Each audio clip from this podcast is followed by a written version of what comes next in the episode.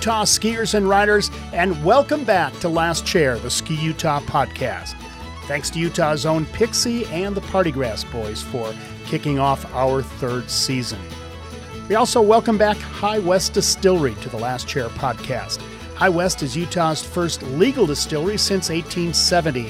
High West is passionate about crafting delicious and distinctive whiskeys and helping people appreciate whiskey, all in the context of our home right here in the American West. When you're in town here in Utah, visit one of High West's locations in Park City and nearby Wanship. We have a great season ahead for Last Chair, talking to skiers and riders who form the fabric of the sport here in Utah. And today we're kicking off in style with Utah's own Olympic champion. For more than two decades, Ted Ligety has spent winters globetrotting across five continents, bringing home medals, trophies, and crystal globes every spring. But this winter is different. Instead, you'll find Ted and his growing young family right here in Utah riding the greatest snow on earth. Here's the inventory. Think about this 25 World Cup wins, five Crystal Globes, five World Championship titles, and two Olympic gold medals. Not a bad career for the Utah native. A hometown hero here in Utah, last winter Ted Ligety retired from competition to settle down with his wife and three sons, and he can't wait to join the boys cruising down success at his home resort of Deer Valley. Now let's join Olympic champion Ted Ligety for the kickoff episode of Last Chair.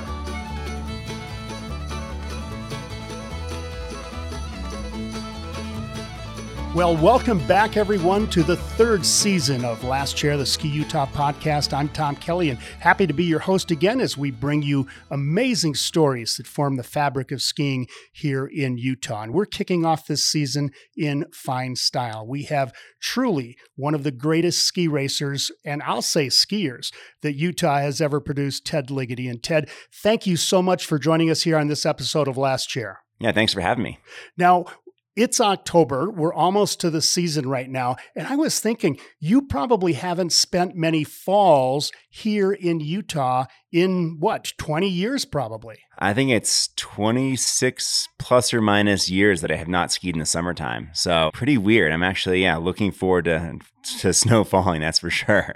So, how has your summer been so far? I know you've had a lot more time with the kids. Jax is four now, I think. Yep. And the twin boys are one. Exactly. So, you and Mia have your hands full, don't you? We definitely have our hands full. These are uh, busy little boys, that's for sure. It's been really different and weird for sure. I mean, not training, not having to go to the gym, you know, three plus hours a day and then working on the afternoons, not traveling to try to find summer snow. You know, I wasn't going to I mean, not that the Southern Hemisphere skiing is happening again this year, but you know, not having to go to Europe or do any of the glacier stuff and spend more time in Park City has been really nice. I think it's been like a little bit easier in the sense that I had back surgery in the spring, so not having to like have the same physical readiness as I normally would have had, I think also has made it easier. And you know, having like the more mellow off season has just kind of made it like a, a smoother transition in some regards and made it a easier and to ease my competitive appetite, I guess. so, what kind of fun things have you done around Park City with the kids this summer? We've been biking a ton. So, you know, I have a trailer on one of my bikes and I mountain bike a lot with Jax actually on the little like it's called like a Mac ride. He goes between my arms. I've been mountain biking a bunch on my own as well. But just getting outside, I mean, that's what's so cool about Park City is there's so many outdoor activities. You know, got Jax pedaling this year. And so just fun stuff like that. It's been it's been great. I mean, the summer in Park City is one of the best places ever. So you retired last season, closed it out at the World Championships in Cortina d'Ampezzo, although actually you weren't able to ski there, were you? A week before World Championship started, I announced that I was going to retire and that the GS was going to be my last race. And then my back said otherwise a week before. I'd had, you know, back issues over the years here and there, and it just was the final straw that broke the camel's back, literally and figuratively. And woke up one morning after right before training and was trying to get ready to warm up and just was like basically crawling around my room trying to get ready. And I was just like, this, is not going to work. And went to Innsbruck to get an injection and get my back looked at. And the doctor there was like, so you still have bladder control? And I was like, yeah. He's like, your imaging looks bad. And he's like, I can't recommend even if like you feel good after a cortisone injection that you compete. And went home, you know, tried the rehab thing for six weeks and still had a ton of weakness and the pain wasn't fully alleviated. So I had surgery and just been that battle. I mean, I had the same surgery four years ago and I walked out of there easy. It was like way better, felt stronger and less pain than before. And this time around, you know, the pain was gone, but the weakness is there. So the rehab piece has been challenging and it's been challenging not necessarily having the same, you know, I'm not playing basketball with all the guys in the ski team this summer or, you know, a lot of other sports I do um, have been a little bit more limited, but at the same time, mountain biking side of things has been fun and that hasn't been limited. So it makes it easy to not be getting ready for a ski season, that's for sure. Ted, when we talked last winter when you were retiring, you talked about how your son Jax, then three and a half years old, was spending a lot of time on skis here at Deer Valley with grandpa, your dad. Did you get a chance to ski with him when you got back home to Utah? Yeah, I mean, I skied with him every time I was home last winter. And then, of course, after my back went out, you know, my pain wasn't too bad before surgery. I would go out skiing with him. And that was really the only ski days I had post, you know, my career ending before I had surgery was just with Jax, just following him around. He loves, you know, hitting the trees here at Deer Valley. Can basically ski the whole mountain now. It's really fun going out with him because it's just a new and exciting challenge. And like his, him exploring the mountain is, also me exploring the mountain. I get to see the mountain in a totally new light. I've been skiing Deer Valley since I was two years old as well, younger than he is. So it was fun. It's just, it's so much fun. He actually said the other day that he was looking forward to, to the snow falling as well. So that should be fun. Cool. Let's go back in time when you were a young boy growing up here in Park City. You had an opportunity to ski at two amazing world class ski resorts, actually, three at the time, the way they were apportioned. What was it like when you were two and three, and how did you first get into skiing here in town? The obvious way is my parents started me skiing when I was about two. I think it's funny because like now I'm being a parent. When you talk to people who aren't maybe growing up in a ski town, you're like, "Oh, I started skiing at two years old," and they're like, "Whoa, that's crazy!" Like your parents must have been really into it. But now, like amongst myself and my friends, all of us having kids around the same age, you know, most of us start our kids at one, even just because we were like already so into it. So started skiing at a young age. You know, my parents always joked that the mountain was my babysitter. I went to preschool and daycare actually here at Deer Valley, learned to ski through that program, went through the Park City ski team and all the programs over there as well. So, you know, when you live 10 minutes away from a mountain and there's snow on the ground. This is like the perfect way to consume your winter. When you were a little kid, when you were three, four, five years old, do you have any memories of what that was like to be sliding on snow as a little kid? Oh yeah, I remember, you know, finding all the little jumps on the side of the trail here, just ripping around. I mean, I remember my friends and I just like skiing bell to bell here, you know, finding all the little tree runs, you know, building little forts in the woods. There's all sorts of like little cabins around actually at Deer Valley, like the old mining cabins that now they've kind of like established as like a place to go through. But back then it was like you're really exploring, trying to find these things. I mean, it's hard to have a sport that's like skiing where you can just go from nine o'clock to four o'clock and just exploring the whole day. How old were you when mom and dad trusted you to be on your own on the resort and just drop you off in the morning and pick you up in the afternoon?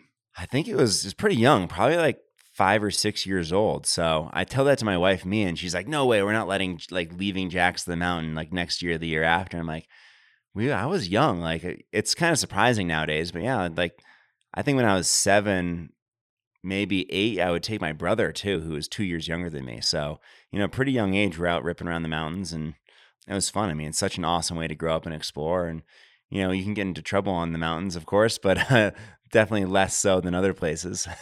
How old were you when you got into racing or started to be a little bit more competitive in what you did on skis? Yeah, I was in like the farm team at Park City, which, you know, we did maybe a race a year. And then I joined the Park City ski team when I was 10 years old and started racing more regularly then. So I guess that's when I started really racing was when I was 10 years old. I remember watching Tommy Moe at the Olympics in 94 and that was like an inspiration for me wanting to become a ski racer. I remember watching the VHS tape of those Olympics over and over and over again, watching the ski racing. And so that's when I really decided that like that's what I wanted to do. Tommy Moe winning the gold medal in the downhill on opening day in Lillehammer and coming back to win silver in Super G. Have you gotten to know Tommy over the years? A little bit, actually. Um, handful of times here and there, different fundraisers or various ski events. So yeah, it's cool to see what he's done in the sport, and he's definitely like one of my first heroes.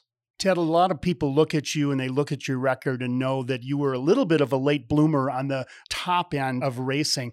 And one of those turning points, I think, for you was probably the 2002 Olympics. Now, you were not on the Olympic team, you were still in the team in Park City, but you had an opportunity to forerun those Olympics. And what did that opportunity mean to you, and what did you learn by being a forerunner in the giant slalom and slalom? Yeah, like you said, I, I got my butt kicked, to put it frankly, when I was a young kid. It wasn't probably until I was 18 years old. The Olympics happened, yeah, here in Park City when I was 17 years old, and I was lucky enough to be able to forerun the slalom. And really, like, funny enough, the reason I got a forerun is because all the kids on the U.S. ski team were at World Juniors and at more important races, so they had to pick and choose out of out of the local club of Park City. But I think one of the coolest things and opportunities about being able to on that was I got to inspect the course. I got to hang out in between runs with all my heroes at the time, like Bode or all these different World Cup guys.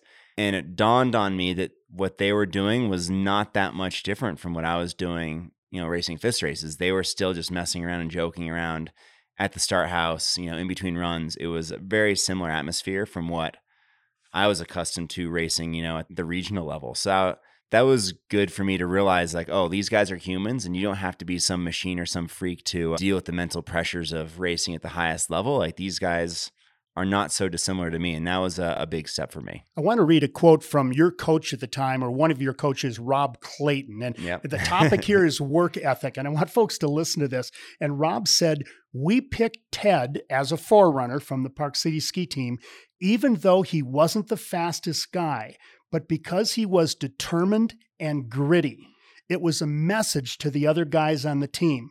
There were guys who had better results and were faster skiers, but none of them worked as hard as Ted. Hard work does pay off, doesn't it, Ted?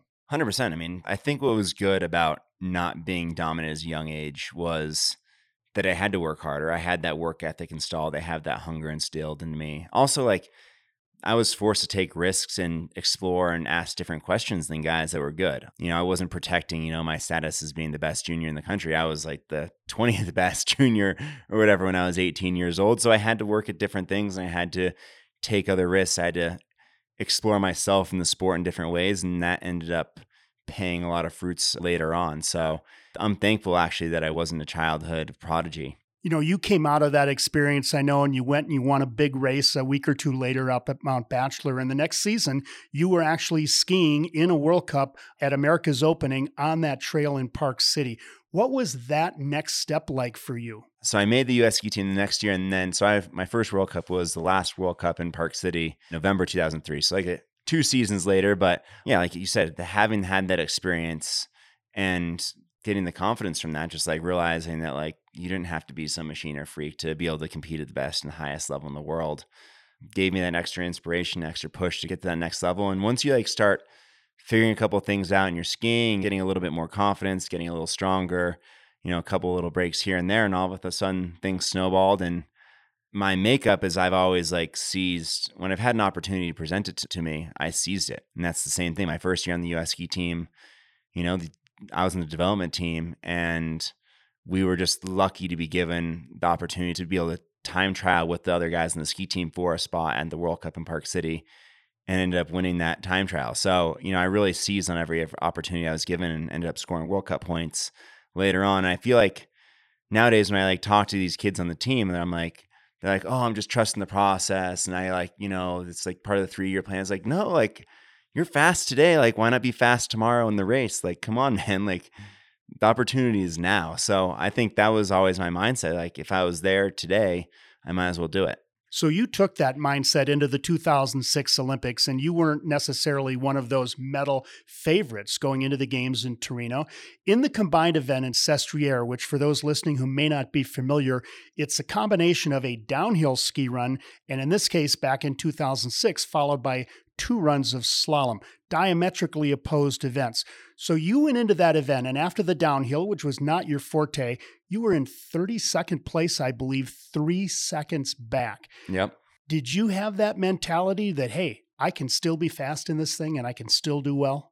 Yeah, I mean, at that time in my career, I was one of the best or fastest slalom skiers in the world, but I was far away from being a favorite, that's for sure. And being in the Olympics there, I was just excited to be there. I mean, I was hoping for a medal, but mostly in the slalom, but just more excited about the whole experience. And it was actually kind of funny. Before the downhill run, I was riding up the lift with Kjetil Jansrud, who's like one of my good friends in the World Cup tour. He's a Norwegian guy. He was a slalom skier, which is funny too at the time. And he's like, you know, we actually have a chance today if like we put it together. And I was kind of like brushed him off, like, you are being ridiculous. Like, that's pretty optimistic to think that. But that did get the ball rolling. And after the downhill run, I was disappointed to be so far out. But at the same time, I looked at how far off I was from Benny Raich and Giorgio Rocca and Ivica Kostelic, some of the guys who are going to be more of the the main contenders in the slalom. I was like, oh, I'm only a second and a half or, or so off of these guys. So I have a chance of like battling that back and then had one of the best first runs of slalom I've ever had and bounced all the way up to third place. And then I remember in between runs, like sitting there spinning, being like, holy cow, like I have a chance to win an Olympic medal here. And then I was like, oh man, like all my friends at the time were basically racing college. And I was like, oh, what would my friends think if I won an Olympic medal? Holy, like, and so I got in this like spin cycle in my head where I was thinking about just all like the cool pieces of winning a medal. And it made me super, super nervous. And I just like, okay, control alt delete. Let's like reset the scene here and just go out there and ski and just be thankful if you're able to throw down another fast run but not worry about the consequences. And that paid off. I was able to ski freely that next run. I had another one of my best runs of my career in slalom and came down leading by a ton. And, you know, luckily the next two guys weren't able to top it. You know, as skiers, we often kind of get that mental block. You're at the top of a really steep run and you just don't know how am I going to do there. And you're up there with all the marbles on the line. How do you get into a mental state to really approach that run the best you possibly can?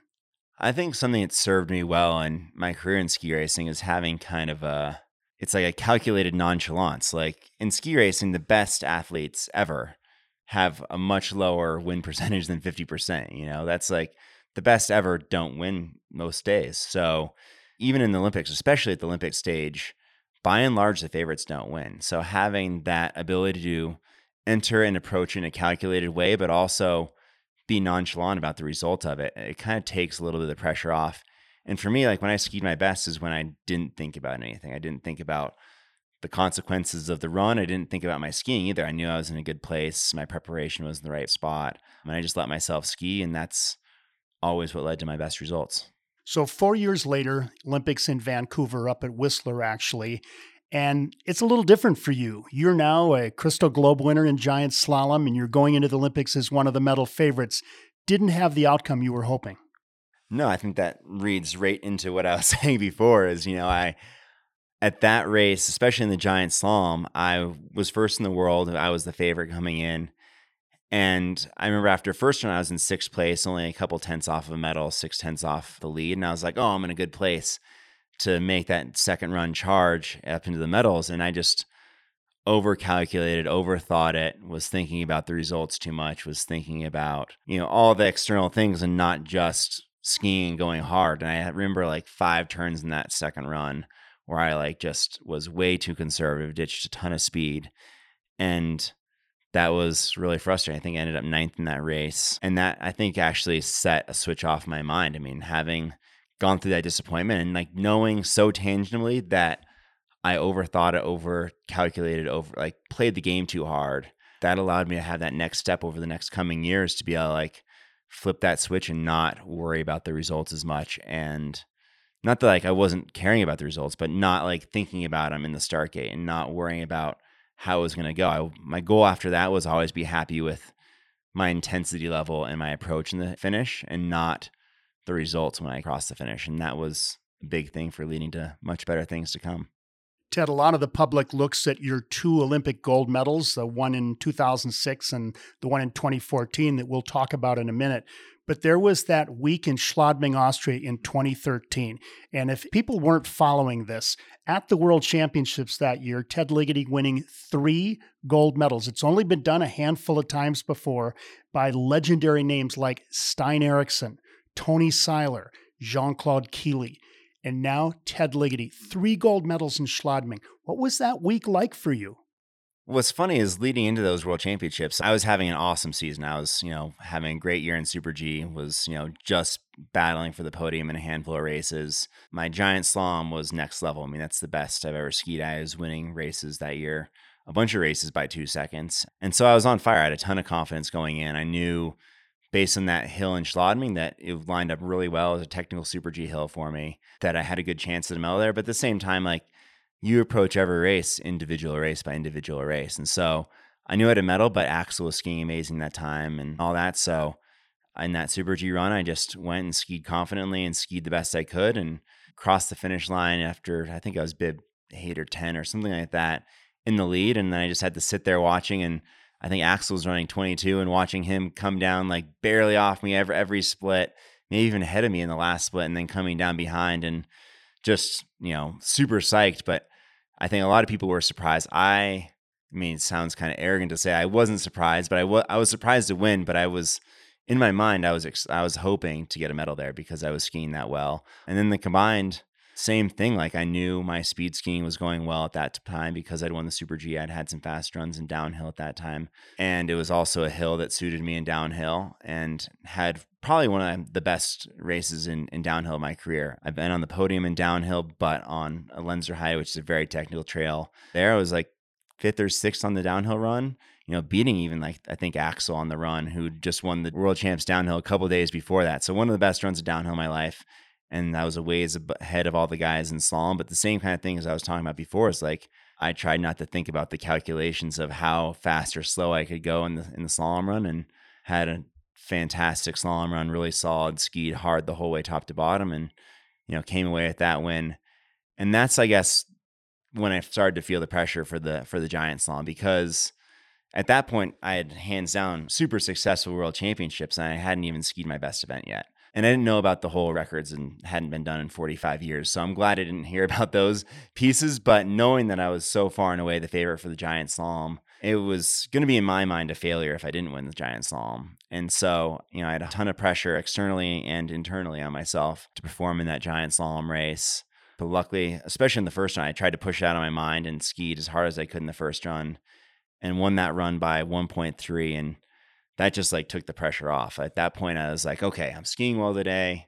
And that's something I've always, I think, been good at in my career is like when I've had that lead, like it freed me to kind of ski more relaxed in the second run. And also, like, I would push hard as I could, but I also knew that like there's three turns I didn't have to take a ton of risk. And so, second run, you know, had an awesome run the whole way down. And then, you know, the three turns were as pretty sketchy some basketball turns toward the bottom took a little bit of time away from myself there to make it down safely and was able to throw down and it wasn't until the press conference later on that i heard that it hadn't been done since John claude Killy. yeah what did you hear from the other athletes or did you hear from Killy or stein or anyone I did not hear from Killy. I, I, we had a thing with uh, Stein here actually that spring, so I heard from him. I grew up skiing at Deer Valley and watching Stein ski, and it was funny. As like a kid, you'd kind of like make fun of Stein's style, his like because he had a very distinct style. Anybody who skied at Deer Valley knew Stein's style, where you know the feet pinned together, really pretty.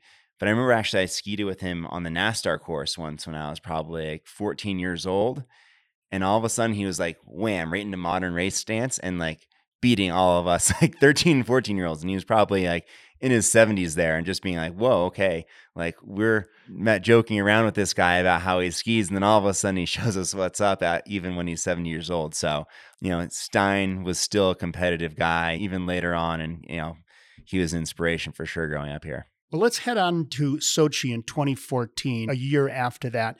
You had come out of Vancouver without that gold medal in the giant slalom you wanted. You did end up getting it in Sochi. I want you to relive that second run for us. You have the lead, you're the dominant skier, but still, you took every risk. You were strategic in your approach to it, but it was one of the most impressive victories I think that I've ever seen that you really put it together on that second run in Sochi. Yeah, it's similar to what I was talking about in Schladming, where you know it was going to be kind of a failure if I didn't win that event in the sense I was the big favorite to win there. And that's like the first Olympics where I had a ton of hype. I was in a bunch of commercials leading up to that, you know, I was far and away the favorite there. And so same thing as, you know, super nervous leading up to it to like rewind actually on that a bit. We're lucky enough to train with the Russians a bunch on that venue and the years before that. So I knew that hill really well. And I knew like over Bears Brow, which is like the big sharp breakover, that you didn't get anything for taking a lot of risk there. You were only like hurting yourself you went fast over that roll and caught air because you would end up bleeding speed in the flat. So it was funny because I remember the first run going over that and like hucking it sideways. And like the coaches who were saying there were like, oh man, I thought you like lost everything there. And that's actually where I made most of my time on people. And I thought so then this the same thing in my head. I was like, when I was crossing the finish line, I was like, oh, did I give too much on that turn? And then it turned out I didn't, but I was winning the first run by a lot. And so that gave me the confidence to relax in that second run. And I'm glad I didn't get too much information from the coaches. Adam Cole was like one of my childhood friends growing up, was my coach at that point. He's a start coach. So he was getting all the course reports from the coaches. And he did a really good job of filtering out how gnarly it had become. Stephen Missillier, who was ended up being silver, was in like 17th or something after first run and made a huge jump up because it got so gnarly. And I was kind of oblivious to how gnarly it was. And skied down, skied with a lot of confidence. And there's a couple holes there. I mean, in the moment, I didn't realize that they were like that close to disaster as I did when you know when I saw the run later on. But you know, just pushing as hard as I could in the slushy, tough conditions, and was able to walk away with it. And it's so funny because it was such a different juxtaposition as like crossing the finish line in Torino where I was just like excited and ecstatic to be there and that I won. This is like those same emotions mixed with like a huge sigh of relief too, you know, having had all that pent up pressure to like fall through and actually win was pretty amazing under those circumstances. You know, I urge all of our listeners to go and look up the YouTube video of the second run and, and watch Ted checking up over the bear's brow. That was something. I mean, we all watched that in the finish and thought, oh, it's all over. And then we started thinking, well, maybe not. Yeah. very, very strategic. Ted, I want you to look back over your whole career and I want to get you know, kind of your thought on what do you take away from that great career in ski racing? Not so much the medals or the globes, but is there something in your life that you've taken away from your experience as one of the world's greatest ski racers that will live on with you? When I was skiing, when I was in the midst of my career, I always tried not to look back or like think about what it all meant and this and that. And so now that I've retired, it's pretty wild to think back at what I was able to accomplish, especially like thinking where I was as a 17, 18, 19 year old, where you know, I was far from being on anybody's radar as being one of the better ski racers of my generation. You know, I was getting my butt kicked by three to eight seconds, depending on the event in different races as a kid. And so I surpassed my wildest expectations by orders of magnitude, that's for sure. I mean, when you're in the midst of your career, when I was in the middle of it, I always wanted more. You know, I always wanted more. I thought I was going to do more. I thought I could do more. And that's just like the competitive atmosphere and the competitive mindset you need to have in that moment. But looking back on it now, just I'm surprised and it's surreal to think about what I was able to do and just super humbled to to think that I was able to do what I could do. We're talking today on Last Chair, the Ski Utah podcast with Olympic champion Ted Ligety, a Utah native. We'll be right back after this short break. Ted Ligety certainly is one of the greatest ski racers of his generation. And while we take a short break in our last chair interview with Ted, I want to tell you about a fantastic program from Ski Utah designed to make it easier for kids to get on skis. Ski Utah's fifth and sixth grade passport program is back for the coming season, offering students an opportunity to ski at each of Utah's 15 resorts for only $45. That's right, just $45. Fifth graders get three days at each resort, with sixth graders getting one day each. Since its inception, over 150,000 students have had their introduction to the sport through the Ski Utah Passport program. It's a digital pass that's easy to use and track, plus, check out the availability of buddy passes. Learn more at skiutah.com slash passport today. And while you're at skiutah.com, also, check out the Utah Yeti Pass, offering skiers and riders of any age one lift ticket at each resort for just $649. Passes are limited, so get yours today. Now let's get back to Ted Ligety on Last Chair and learn more about his own plans for skiing in Utah this winter. We are back with Utah native Ted Ligety here on the opening episode of Last Chair, the Ski Utah podcast. And Ted, it was great to relive your competitive career, but let's kind of bring things more to the present. You made a decision to retire last winter and talk a little bit about what went into that decision for you and for your family. Yeah, there's a multitude of factors. You know, this part of my life, I have three kids for Jax's first couple of years of his life, you know, he was traveling on the World Cup with me. I think he'd been to 13 countries by the time he was one years old. So he saw the full World Cup tour, and that was easy to do with one kid. But now that I had three, it was really hard making those trips back and forth to Europe, and it was hard to balance competing it the way I wanted to compete and preparing for the season the way I wanted to prepare, with also being the father and having the family that I wanted to have also my body was starting to break down and had a lot of back issues over the previous years and that's ultimately what ended up doing me in a week earlier than I had actually planned but being competitive I could have gone one more year even despite the injury and probably made the Olympic team but I'm not the type of person that wants to go to the Olympics or do one of these things as a tourist. I want to go there and like try to compete for a medal. You know, if if I wasn't competing for podiums or medals and didn't think I still had that chance, I wanted to be done. And I think those culmination of factors all led to me saying like I couldn't do it without compromising something else in my life more than I was willing to compromise. And so I decided it was done and, you know, happy to have that decision. In addition to being a great ski racer, you also have been a businessman and you became a businessman actually right after the Olympics at the age of 21 with the formation of Shred. How did that concept come about and walk us through where the company is today? Yeah, oh, to be naive and young. Um, yeah, but it worked, right? yeah, yeah. So I started shred right after Olympics in 2006, and really the impetus for that was growing up. Like my generation of skiers, you know, people that are, you know, I guess 84s to and a little bit younger. We grew up, you know, with snowboarders. We grew up with snowboard parks and free ski parks and jumps and bumps and powder skiing, ski movies, and all these things and I was really inspired by all, all those factors and all the brands out there and the media always pitted those different facets of the sport against each other.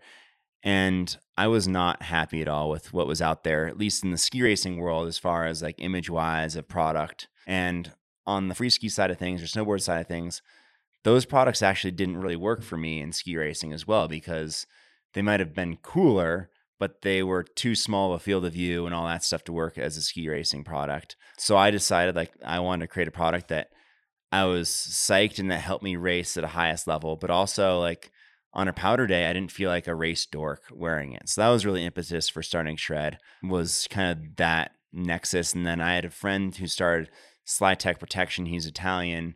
He started that a couple years before, and I was telling you about this idea on a mountain bike ride actually here in Park City in the summer, and he loved it and we just ran with it like two young naive guys no business plan just like he thought he had a couple ideas for factories in italy and went from there like six months later we had a product actually and we're selling you know maybe eight months later and so really wild quick turnaround but he's an engineer so we were able to you know take those mine and make some big improvements you know we've come a long ways we've you know like our lens technology we developed with mit with our contrast boosting lenses we have a lot of patents on the helmet side of things so you know, we've gone from like a very graphic oriented company to being a company that's, you know, has some serious technology behind it. And that's been fun kind of going through that whole arc and the business strategy and arc of that, you know, maturing as a company is also along with myself in the career. And I always wanted to create products that help me boost my confidence as a skier, help me go faster, but also carried over to the everyday skier and boost their confidence in the mountain. That's what it's all about is how to create a product that allowed people to have more confidence and have more fun on the mountain, whether it's, you know, a lens for flat light or a back protection so you felt safer going off jumps or whatever it was, you know, trying to create a product that really like drilled down to that building confidence in the mountain. You really need to think about the combination of style and function. You've got to put those two things together to get a great product today, don't you?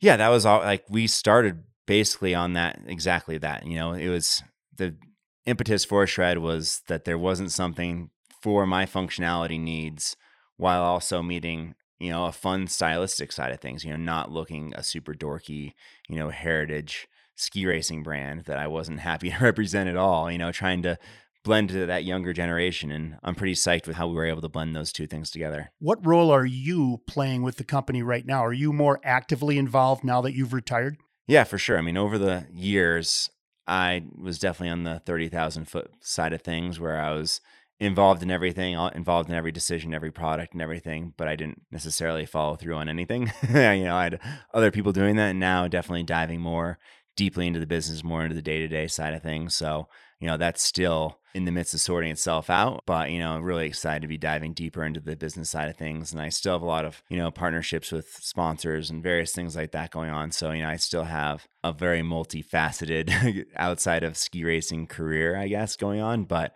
it's definitely a lot of fun diving deeper into that side of things. Ted, let's explore a little bit about skiing and snowboarding. All of us who are listening to this podcast have this passion for the mountains and snow. You happen to grow up here in Park City, so it was second nature to you. A lot of people move here to Utah or visit Utah to get that experience. But what is it in your mind that really gives you that special feeling when you're up on a mountaintop? I love just being out in the outdoors, being in the mountains, especially when there's snow on them. It's just this cleansing feeling almost, you know, being out there, this freedom to go fast, go ski down a hill, the wind in your face. It's exhilarating. It's just magical being out in the mountains, especially when there's snow on them. And to grow up, you know, with the mountains 10 minutes away from my house, I couldn't have had a luckier childhood growing up in a better place to really be able to fully utilize what I have in my backyard and just being outside is so special. You like taking the family up there too, don't you? That's why I'm still in Park City is it's just such a great place to grow up and you know having kids now I really wanted my kids to be able to experience you know the outdoors here in Park City and skiing or mountain biking or just hiking around. You know we live in a really really special place here in Utah so you know feel really lucky. We talked a little earlier Ted about Stein Eriksen Stein the Norwegian Olympic champion who also won three gold medals in the World Championships back in 1954. But you grew up here with Stein, so you had a memory of him and an image of him. Let's talk a little more about what he really represented to you as a skier and the qualities that you saw in Stein Eriksen. Yeah, I mean, he was a legend. I mean, growing up here, Stein was a legend in the town. I mean, knowing, growing up and skiing in parks at Deer Valley and seeing him around town knowing what he'd done in the sport and just how he carried himself was really inspirational as a young kid. Like I said, I told the story about like racing him in the NASTAR course too, and like he had that competitive edge. And when you talk to him, you can see that competitive edge. And yeah, I mean, it's cool to have those heroes around in town for sure. Before his passing a few years ago, did you have a chance to go skiing with him at all, or were you pretty much on the tour the whole season? I've been lucky to ski with him a handful of times for sure. Definitely in the later years, you know, by the time my season ended, the ski season, unfortunately, here was mostly on its way to ending. So didn't have too many opportunities later on. But, you know, luckily enough growing up, we took some lift rides together and took some runs together. So, you know, I feel really lucky that I did have that opportunity. Let's go back to that day in the spring of 2013 after you'd won those three world championship gold medals. In the plaza over at Park City Mountain, there was a community celebration for you. And Stein got to the front of the stage and he looked out to all the kids and he said, be just like Ted. How did you feel when he held you up to that high a level of esteem? That's humbling, and hopefully I can live up to at least a portion of that, you know? I mean, that's special to have somebody who's been around for as long as he had been, who'd seen as much as he'd seen, who'd had the accolades and had the personality and the influence he had to say that about me. It was amazing. I mean, it's cool to see somebody who is literally a legend in the sport. I mean, not only in ski racing, but he was a ski legend beyond that with, you know, jumping Nordic side of things, but also the freestyle and aerial side of things as well. So, you know, to have, you know, one of those legends place those remarks upon yourself is pretty wild. Do you ever go up to Stein Eriksen Lodge and look at his trophy case? Yeah, every once in a while. We have a picture actually of the two of us with our three World Championships medals right there in front of his case. So, yeah, it's pretty cool to see all that. It's a lot of memories in there. I urge if you're skiing Deer Valley, pop into Steins and take a look at the trophy case. You now work as an ambassador here at Deer Valley. What is your role here today? Here, just skiing with people, you know, promoting skiing here at Deer Valley. You know, I'm lucky. This is my backyard. This is where I grew up skiing. When I was in the World Cup coming here for Christmas, like just getting out here and skiing is always like so much fun. People ask me like, "Where's your favorite place to ski in the world?" And of course, I'm biased, but Deer Valley is like, it's awesome. I mean, I love coming up here and skiing the groomers. It's nothing quite like in the world, but on a powder day, like there's awesome powder ski on every one of the like the mountains amongst inside Deer Valley. So lots of little tree skiing stashes, such a fun place. And so I look forward to, you know, a bunch of years of skiing and mountain biking here. So look for me on the slopes here. Yeah. oh, we will. If you're taking a couple of VIPs out who are pretty good skiers, where are you going to take them here at Deer Valley? I mean, it depends on the day, of course, but you know, on your typical sunny groomer day, you know, getting on the lift and going straight over to Stein's Run actually is, I think, one of the coolest morning runs on any mountain. It's east facing, so you get that early morning sun exposure, and it looks like you're just skiing right into the lake at Jordanelle, which is beautiful. It has a cool pitch to it, pretty much always groomed. So it's just a beautiful run, cool scenery. So that's one of my favorite runs anywhere in the world. You know, Wizard is also on the same lift one of my favorite runs. You know, if it's Powder Day, skiing Ontario Bowls, there's just so many memories and so many cool places to ski. But that's definitely starting off at Steins is definitely the place to go. A lot has been said about the greatest snow on earth here in Utah. All of us who live here are pretty biased on it. But Ted, you've skied literally all over the world. What is it that makes that Utah snow so unique? It just regularly comes. I mean, even on a bad snow year, which is funny, is like it's still great skiing here in Utah, but the Utah powder is like nothing else. I mean, they call it champagne powder for a reason. You know, it's just so light and it's just so much fun skiing here on a powder day, but it's just awesome skiing. Even after a snowstorm, the way it packs out just for ripping around the groomers is fun too. It just holds together really nicely and it's just hard to beat anywhere else in the world. What's Jax's favorite run here at Deer Valley? Quincy's cabin or one of like the little tree runs. He loves going in the trees. That's his jam. You're pretty good on that too, huh? It's hard actually following him on those little runs because, you know, eh, he's going a little slower than I would normally like to go. And so you know, those little like little kid ruts are hard to navigate and ducking under the trees, and that's just like his zone. So he challenges me up there for sure. Bucky's backyard. That's yeah, another exactly. one, right? Yep. Well, Ted Ligety, thank you for sharing so much with us today. We're going to close out this episode of Last Chair, the Ski Utah podcast, with a little section I call Fresh Tracks. So, just a little quick Q and A for you, and hopefully we won't stump you too much on this. And I want to start it out, and let's go back to the competitive aspect of your career. Who would you look to as that toughest competitor that you always most feared over your career as a ski racer? That's pretty easy. Marcel Hirscher. I mean, he's in my mind, like he's probably the best ever. I mean, he could have gone a couple more years and gotten more wins and challenged Stenmark. And him and I had a lot of epic battles over the years. You had a lot of those over at Beaver Creek in the U.S. World Cup too, and you usually came out with the upper hand. I mean, I, I can maybe claim that maybe I was one of the few guys that when both of us were at our peak, I had his number maybe more often than not. Overall, the long term, he took me down far more often, but first and second places, I think I have the edge on him there. Cool. Versus each other. Yeah. Ted, what are the music tracks or song or playlist that most motivated you when you were a ski racer? That's hard to say. It's actually kind of funny. I generally when I was like working out in the gym and everything, I would listen to audiobooks or, or podcasts actually. But going up to a race, you know, I listened like to get pumped up sometimes. I would listen to like Rage Against the Machine and stuff like that, like kind of throw back to my youth. I listened to a lot of punk rock growing up. So listening to those kind of tracks when I was getting ready for a race would be kind of my go-to. It's not something I would listen to outside of that, I guess, these days. Did you listen up in the start house before you went out? generally the start house no i was i mean you'd hear music going on the loudspeaker but i like to kind of be in the environment and talking with the coaches talking with alex my technician and trying to like be in the environment. I didn't like to like quarantine myself off into my own little headspace. I got to kind of be more open so i could kind of focus in the, those last moments. Cool. How about your favorite gopro video edit that you've done over the years?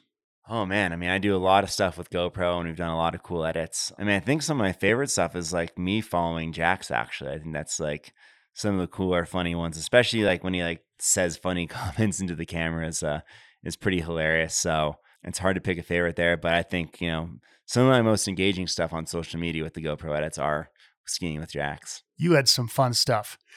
My favorite was the one that you did at Rosa Khutor the year before the Olympics in Sochi, where you were having that encounter with the soldier Oh, up at yeah. the top of the mountain. When they had the World Cup there a couple years before the Olympics, I wasn't racing the downhill day, so I went powder skiing. It snowed a bunch right before we got there, but because the mountain was closed down only to the racers and the hill crew, that top section up at Rosa Khutor has a huge like sections of bowls and spine lines. And so I took my powder skis up there and the Russian army had a bunch of bunkers built in the mountain up there. And they were very confused on what I was doing up there. Just because the backside is also into Georgia and there was some conflict at the time there too. So guys with huge rifles, you know, stopping me and I was able to talk my way through for a couple of runs and then they put the kibosh on it and weren't letting me take any more runs. But yeah, trying to negotiate with a Russian soldier in snow camo with a huge rifle was kind of intimidating. and he had no idea you were taping it. No, I think yeah, that was before you know the the days of you know knowing a blinking red light on your head was uh, meant you were being filmed.